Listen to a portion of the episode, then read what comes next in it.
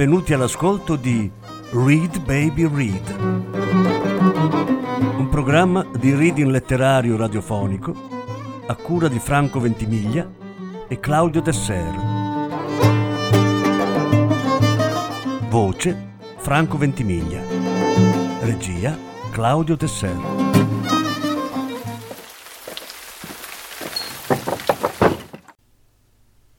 Leonardo Sciascia una storia semplice.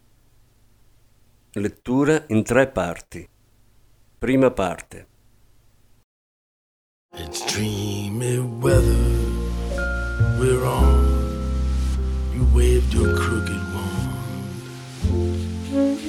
along an icy pond with a frozen moon. A murder of silhouette crows I saw and the tears on my face and the skates on the pond they spell Alice. I disappear in your name but you must wait for me somewhere across the sea wreck of a ship. Your hair is like meadow grass on the tide, and the raindrops on my window, and the ice in my drink. Baby, all I can think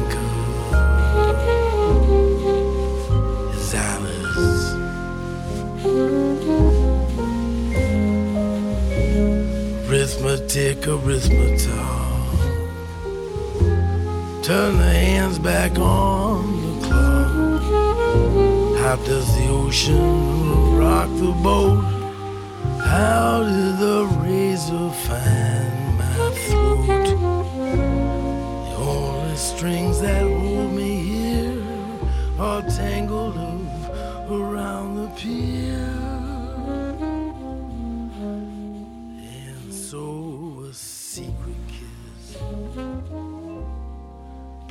Madness with the bliss. And I will think of this. La telefonata arrivò alle 9.37 della sera del 18 marzo, sabato, vigilia della rutilante e rombante festa che la città dedicava a San Giuseppe Falegname. E al Falegname, appunto, erano offerti i roghi di mobili vecchi che quella sera si accendevano nei quartieri popolari, quasi promessa ai falegnami ancora in servizio, e ormai pochi, di un lavoro che non sarebbe mancato. E gli uffici erano più delle altre sere a quell'ora quasi deserti, anche se illuminati.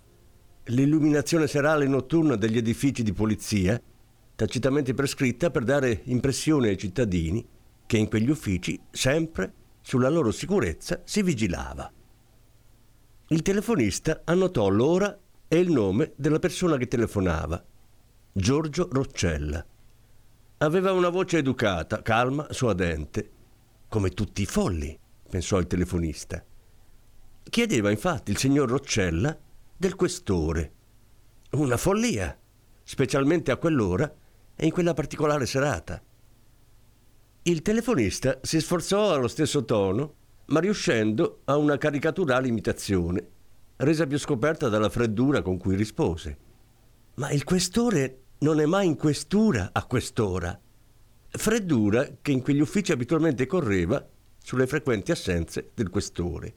E aggiunse: Le passo l'ufficio del commissario, col gusto di far dispetto al commissario, che certo stava in quel momento per lasciare l'ufficio. Il commissario si stava infatti infilando il cappotto. Prese il telefono il brigadiere che aveva tavolo d'angolo con quello del commissario. Ascoltò, cercò sul tavolo una matita e un pezzo di carta e mentre scriveva rispondeva che sì, sarebbero andate il più presto possibile, ma appena possibile, così collocando la possibilità in modo da non illudere sulla prestezza. Chi era? domandò il commissario. A un tale che dice ha da farci vedere urgentemente una cosa che si è trovata in casa. Un cadavere, scherzò il commissario. No, ha detto proprio una cosa. Una cosa. E come si chiama questo tale? Il brigadiere prese il pezzo di carta su cui aveva scritto il nome e l'indirizzo e lesse Giorgio Roccella, contrada Cotugno, dal bivio per Monterosso, strada a destra, 4 km, 15 da qui. E il commissario tornò dalla porta al tavolo del brigadiere. Prese quel pezzo di carta, lo lesse e quasi credesse di trovarvi qualcosa di più di quel che il brigadiere aveva letto. Disse: Non è possibile. Che cosa? Domandò il brigadiere. Questo Roccella, disse il commissario. È un diplomatico, console o ambasciatore non so dove. Non viene qui da anni. Chiusa la casa di città, abbandonata e quasi in rovina quella di campagna. Incontrata a Cotugno, appunto. Quella che si vede dalla strada, in alto, che sembra un fortino.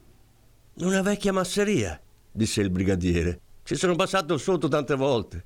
Dentro il recinto, per cui pare una masseria, c'è un villino molto grazioso. O almeno c'era.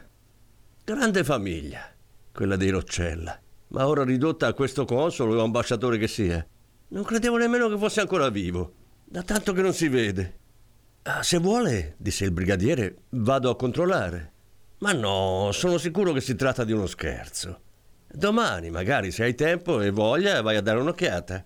Per quanto mi riguarda, qualunque cosa accada, domani non mi cercate. Vado a festeggiare San Giuseppe da un mio amico, in campagna.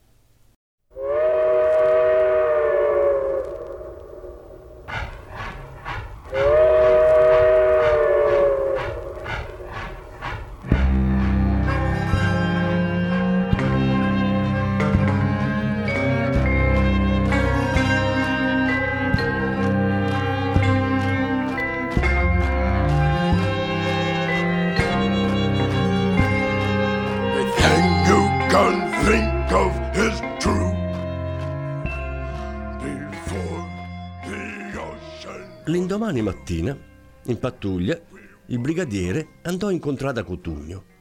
Nello stato d'animo lui e i due agenti che lo accompagnavano di fare una gita. Per quel che aveva detto il commissario, erano sicuri che quel luogo fosse disabitato e che la chiamata della sera prima era stato uno scherzo.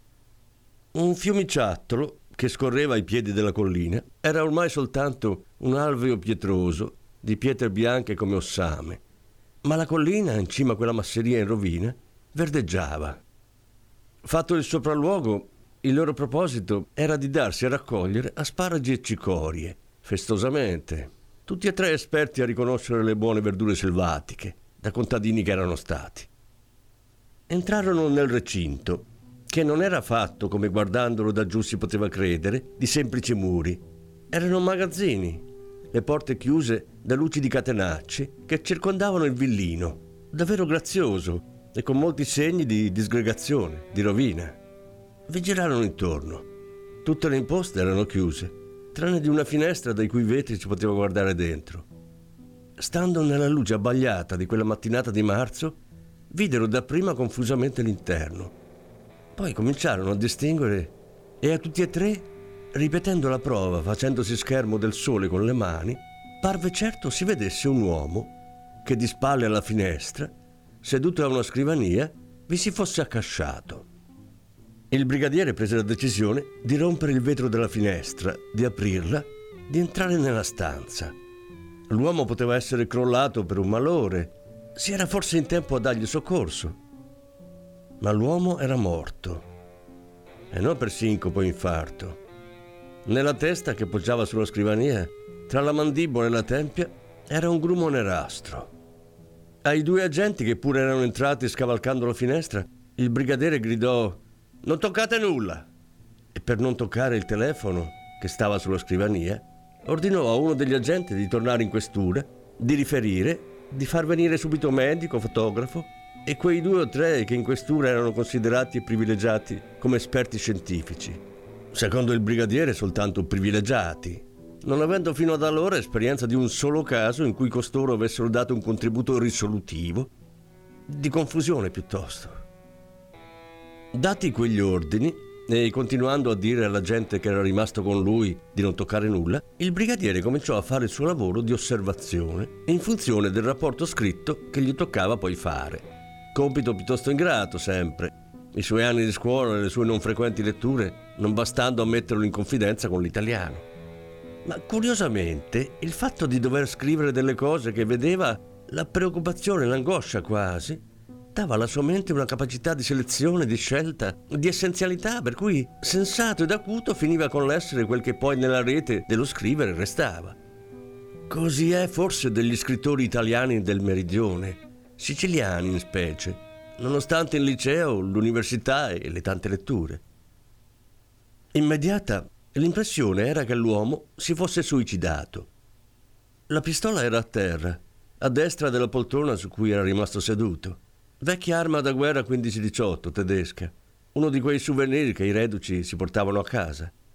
Ma c'era, a cancellare nel brigadiere l'immediata impressione del suicidio, un particolare.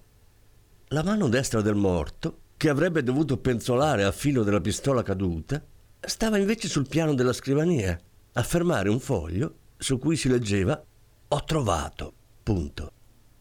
Quel punto dopo la parola trovato nella mente del brigadiere si accese come un flash. Svolse rapida e sfuggente la scena di un omicidio dietro quella, non molto accuratamente costruita, del suicidio. L'uomo aveva cominciato a scrivere Ho trovato, così come in questura aveva detto di aver trovato in casa qualcosa che non si aspettava di trovare e stava per scrivere di quel che aveva trovato, ormai dubitando che la polizia arrivasse e forse cominciando, nella solitudine, nel silenzio, ad aver paura. Ma avevano bussato alla porta. La polizia, pensò, ed era invece l'assassino. Forse si presentò come poliziotto e l'uomo lo fece entrare. Tornò a sedere alla scrivania, cominciò a raccontare di quel che aveva trovato. La pistola stava forse sulla scrivania nella paura che gli cresceva, probabilmente era andato a tirarla fuori da qualche ripostiglio che ricordava. E il brigadiere non credeva che gli assassini si dotassero di un così vecchio arnese. Vedendola sul tavolo, forse chiese l'assassino informazione sull'arma e ne verificò il funzionamento. Improvvisamente la puntò alla testa dell'altro e sparò. E poi la gran trovata di mettere il punto dopo ho trovato. Ho trovato che la vita non vale la pena di essere vissuta. Ho trovato l'unica ed estrema verità. Ho trovato, ho trovato il tutto e il niente. Non reggeva, ma da parte dell'assassino a quel punto non era poi un errore. Per la tesi del suicidio, che si sarebbe certamente affacciata, il brigadiere ne era sicuro, da quel punto sarebbero stati estratti significati esistenziali e filosofici e specialmente se la personalità dell'ucciso avesse offerto un qualche addentellato. Sulla scrivania c'erano un mazzo di chiavi, un vecchio calamaio di peltro, la fotografia di una comitiva numerosa ed allegra che almeno 50 anni prima era stata scattata in giardino. Forse proprio lì fuori, quando intorno alla casa ci dovevano essere alberi d'armonia e d'ombra, ora soltanto seccume e sterpaglia. Accanto al foglio con l'ho trovato, la stilografica chiusa. Finezza dell'assassino. Il brigadiere era sempre più certo che si trattava di un omicidio. A dar l'impressione che con quel punto l'uomo aveva appunto messo un punto fermo alla propria esistenza. La stanza intorno aveva scaffali quasi tutti vuoti di libreria i libri che restavano erano annate e rilegate di riviste giuridiche manuali di agronomia, fascicoli di una rivista che si intitolava Natura ed Arte. C'erano poi uno sull'altro alcuni volumi che dovevano essere antichi, sul cui dorso il brigadiere lesse Calepinus. Lui aveva sempre creduto che il Calepino fosse un libretto da tenere in tasca, un taccuino, un prontuario. Gli sembrò curioso che quel nome dei libricini venisse da quei libri che ognuno pesava 10 kg almeno. Lo scrupolo di non lasciare quelle impronte in cui non credeva lo distorse dalla curiosità di aprire uno di quei volumi. E per lo stesso scrupolo, seguito dalla gente, vagò per la casa senza toccare mobili e maniglie, entrando solo per le porte che erano aperte.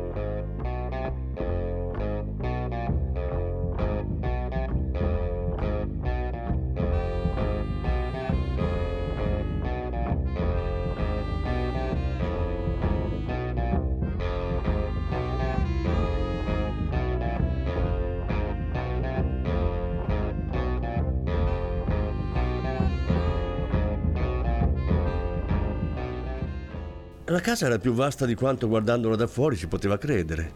C'era una grande sala da pranzo, con un massiccio tavolo di rovere e quattro credenze, dello stesso legno, con dentro piatti, zuppiere, bicchieri e cuccume, ma anche vecchi giocattoli, carte, biancheria. Camere da letto, due con materassi e cuscini ammonticchiati sulle reti, una con un letto che pareva qualcuno ci avesse dormito la notte prima. Ce n'erano tre, e forse altre dietro le porte che il brigadiere non aprì. La casa era stata abbandonata e anche dispogliata di arredi, libri, quadri e porcellane. Si scorgeva qualche segno delle cose involate ma non dava il senso di essere disabitata. Mozziconi di sigarette erano nei portacenere e fonde di vino nei bicchieri, cinque, che erano stati portati in cucina, certo con l'intenzione di sciacquarli. La cucina era spaziosa, con focolari a legna forno, mattonelle valenziane murate intorno, pentole di rame e tegami appesi alle pareti. Davano un certo splendore, nella poca luce, anche se verdicavano di solfato ormai. Dalla cucina una porticina si apriva su una scala che saliva stretta e buia e non si vedeva dove finiva.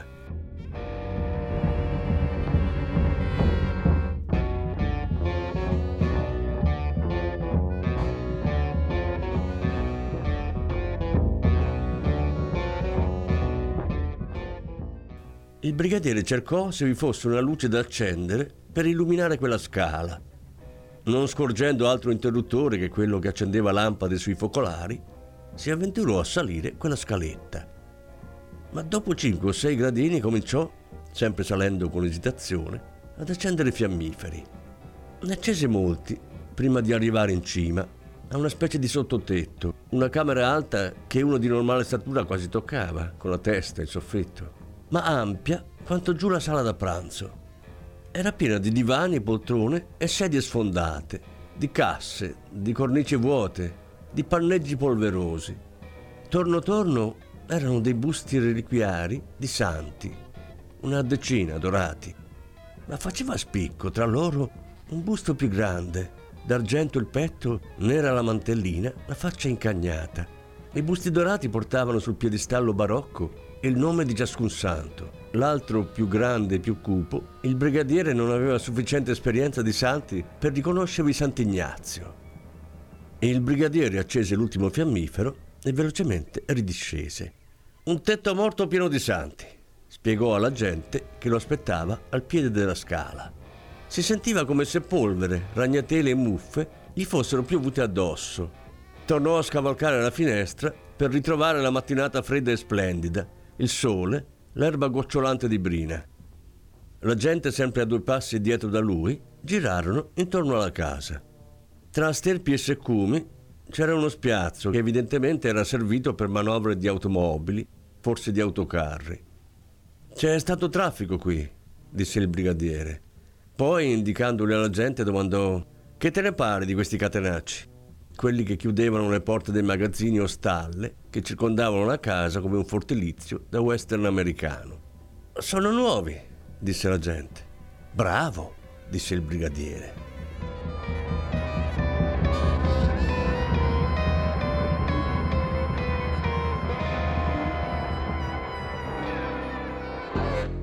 Poco meno di due ore dopo arrivarono tutti quelli che dovevano arrivare. Questore, procuratore della Repubblica, medico, fotografo, un giornalista prediletto dal questore e un nugolo di agenti tra i quali per sussiego spiccavano quelli della scientifica. Sei o sette automobili che anche dopo che erano arrivate continuarono a rombare, stridere e urlare, così come dal centro della città erano partite, suscitando la curiosità dei cittadini e anche quella, effetto dal questore desiderato tardivo al possibile, dei carabinieri. Per cui il colonnello dei carabinieri, cupo in volto, arrabbiatissimo, pronto a litigare, col dovuto rispetto col questore, arrivò una mezz'ora dopo. Le porte tutte già aperte con quelle chiavi che stavano sulla scrivania. Il rilevamento delle impronte già un po' a casaccio cominciato, il morto fotografato da ogni parte. Con contenuto furore il colonnello disse Ma un avvertimento potevate darcelo. Ah, mi scusi, disse il questore, ma tutto si è svolto così precipitosamente, nel giro di pochi minuti. Già, già, disse ironico il colonnello. La pistola fu tirata su inserendo una matita nell'ansa del grilletto. Fu delicatamente deposta su un panno nero, delicatamente avvolta. Le impronte subito, disse il questore. Quelle del morto erano state già prese. Inutile il lavoro, sentenziò poi, ma si deve fare. Perché inutile? domandò il colonnello. Suicidio, disse solennemente il questore, decidendo così che il colonnello cominciasse a coltivare opinione contraria. Signor questore, intervenne il brigadiere, quello che hai da dire lo dirai poi nel tuo rapporto. E intanto, ma non sapeva intanto cosa ci fosse da dire o da fare se non ripetere suicidio, caso evidente di suicidio. Il brigadiere tentò ancora. Signor questore, voleva dirgli della telefonata della sera prima, di quel punto dopo l'ho trovato, ma il questore tagliò. Vogliamo il rapporto. Indicò sé e il procuratore della Repubblica, guardò l'orologio, nel primo pomeriggio, e rivolto al procuratore e al colonnello, questo è un caso semplice. Bisogna non farlo montare e sbrigarcene al più presto. Vai a scrivere il rapporto, subito. Automaticamente il colonnello vide invece il caso molto complicato e comunque da non sbrigarsene al più presto. Scattava subito, pregiudizialmente, quali che fossero le persone che le rappresentavano, una irriducibile disparità di punti di vista tra le due istituzioni, l'arma dei carabinieri, il corpo di polizia. Un lungo storico contenzioso li divideva e tutti i cittadini che ci cadevano in mezzo finivano col dibattervisi drammaticamente. Il brigadiere disse: Signor sì, uscì a ritrovare la macchina di pattuglia con cui era venuto e che era ritornata. Ma poiché il questore lo aveva indispettito, ed essendo quasi del tutto sprovvisto di quel che si suole chiamare spirito di corpo, cioè del considerare parte maggiore del tutto il corpo cui apparteneva, di ritenerlo infallibile e nell'eventuale fallibilità intoccabile, traboccante di ragione soprattutto quando aveva torto, ebbe una beffarda idea. Nell'automobile con cui il colonnello era venuto, seduto al volante stava il brigadiere dei carabinieri che la guidava. Il nostro brigadiere andò a sederglisi a lato, che lo conosceva bene, anche se senza confidenza, e gli raccontò tutto quel che sapeva del caso, tutti i suoi sospetti. Gli indicò anche, alle porte dei magazzini, quei catenacci nuovi, lucidi. E se ne tornò in ufficio come alleggerito, a scrivere in due ore passa quel che a suo pari grado aveva raccontato in cinque minuti. Così, tornando in città, il colonnello dei carabinieri seppe dal suo brigadiere quel che ci voleva per rendere il caso più complicato di quanto il questore desiderasse.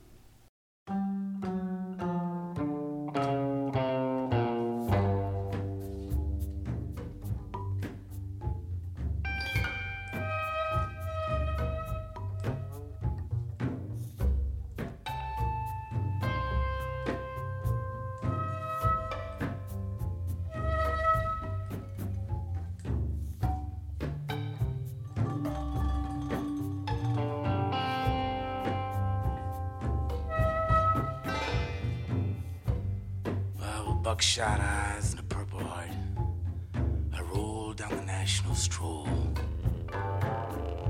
And with a big fat paycheck strapped to my hip sack, and a shore leave wristwatch underneath my sleeve,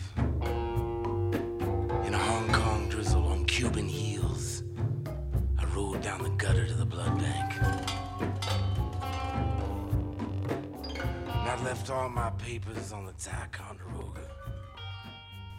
Nonostante fosse domenica e festa di San Giuseppe, dati anagrafici e catastali, informazioni più o meno confidenziali, affluirono subito alla questura e al comando carabinieri.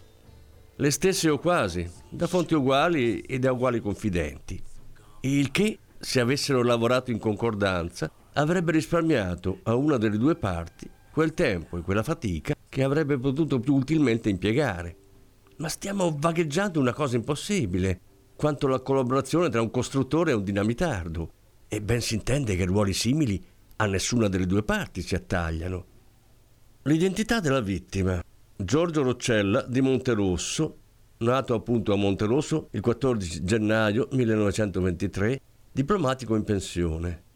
Era stato console d'Italia in varie città europee, Si era fermato infine a Edimburgo, dove, separato dalla moglie, viveva con un figlio ventenne. Non era tornato in Italia, dopo all'incirca 15 anni, se non per tragicamente morirvi il 18 marzo del 1989. Era stato il solo della famiglia a conservare, ma non curandosene, qualche frantume di una vasta e varia proprietà. Una casa semidistrutta in città, quel villino con poca terra intorno. Era arrivato in città proprio quel giorno, il 18. Aveva pranzato al ristorante Le Tre Candele, ordinando spaghetti al nero di seppia e polipo in insalata. Aveva chiamato un taxi per farsi portare a Villino. Si era assicurato, disse al tassista, che le chiavi che aveva funzionassero ad aprire la porta. Dopodiché lo aveva licenziato e che tornasse a riprenderlo l'indomani alle 11. Soffro d'insonnia, spiegò. Lavorerò tutta la notte. Ma l'indomani alle 11, vedendo tutto quel movimento di polizia e carabinieri, il tassista era tornato indietro senza salire a Villino. Forse pensò l'uomo era un pericoloso ricercato. E perché andare a cacciarsi in un bel guaio?